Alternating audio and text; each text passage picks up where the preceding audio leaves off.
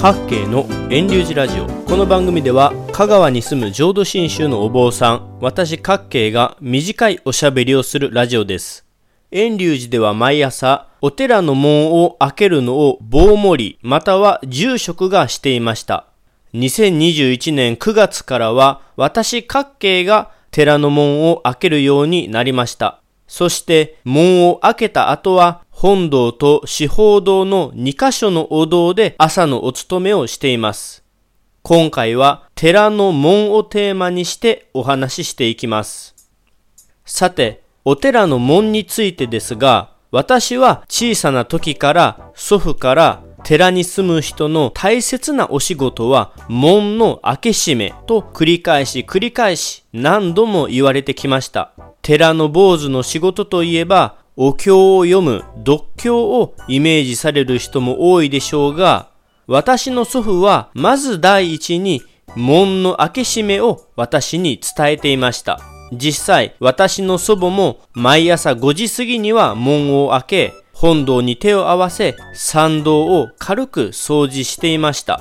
門の役割といえば、外からの敵の侵入を防ぐため、みたいな意味があると思われがちですが、お寺の場合はそんなことはありません。寺の場合は、ここからは仏様の領域、仏の教えを聞いていく場所、先祖や仏様に対して敬っていくといった聖と俗を心構えとして分けていく境目を意識づけるものです。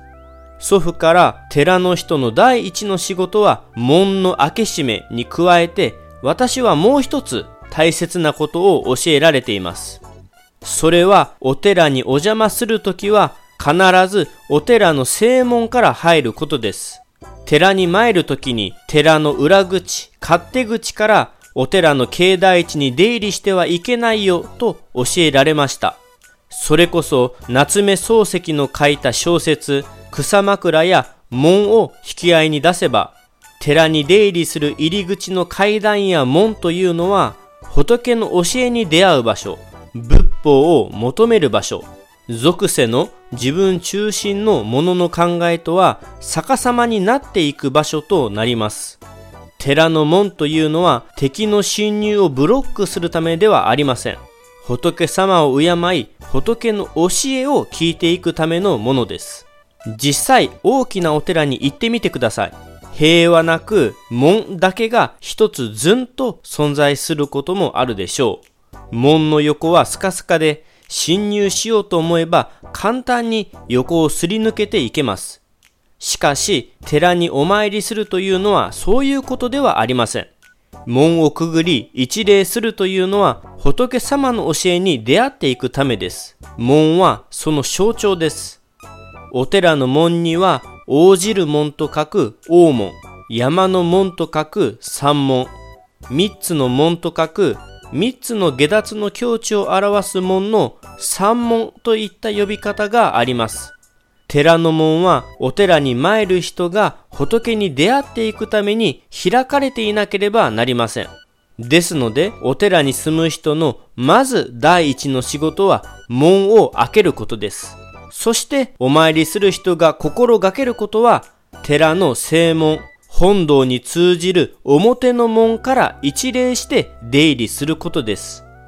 遠隆寺ではこれからは私が門の開け閉めという大事な大切なお仕事を引き継いでいくことになります。2021年10月5日のお話はここで終えます。各県の遠隆寺ラジオはポッドキャストでも配信していますので、レビュー、評価、登録してくれたら嬉しいです。来週もまた聞いてくださいな。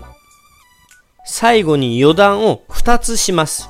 ここ10年、20年ほど前から開かれた寺という言葉をよく聞きます。寺というのは立ち寄りにくいというイメージがあるのでしょ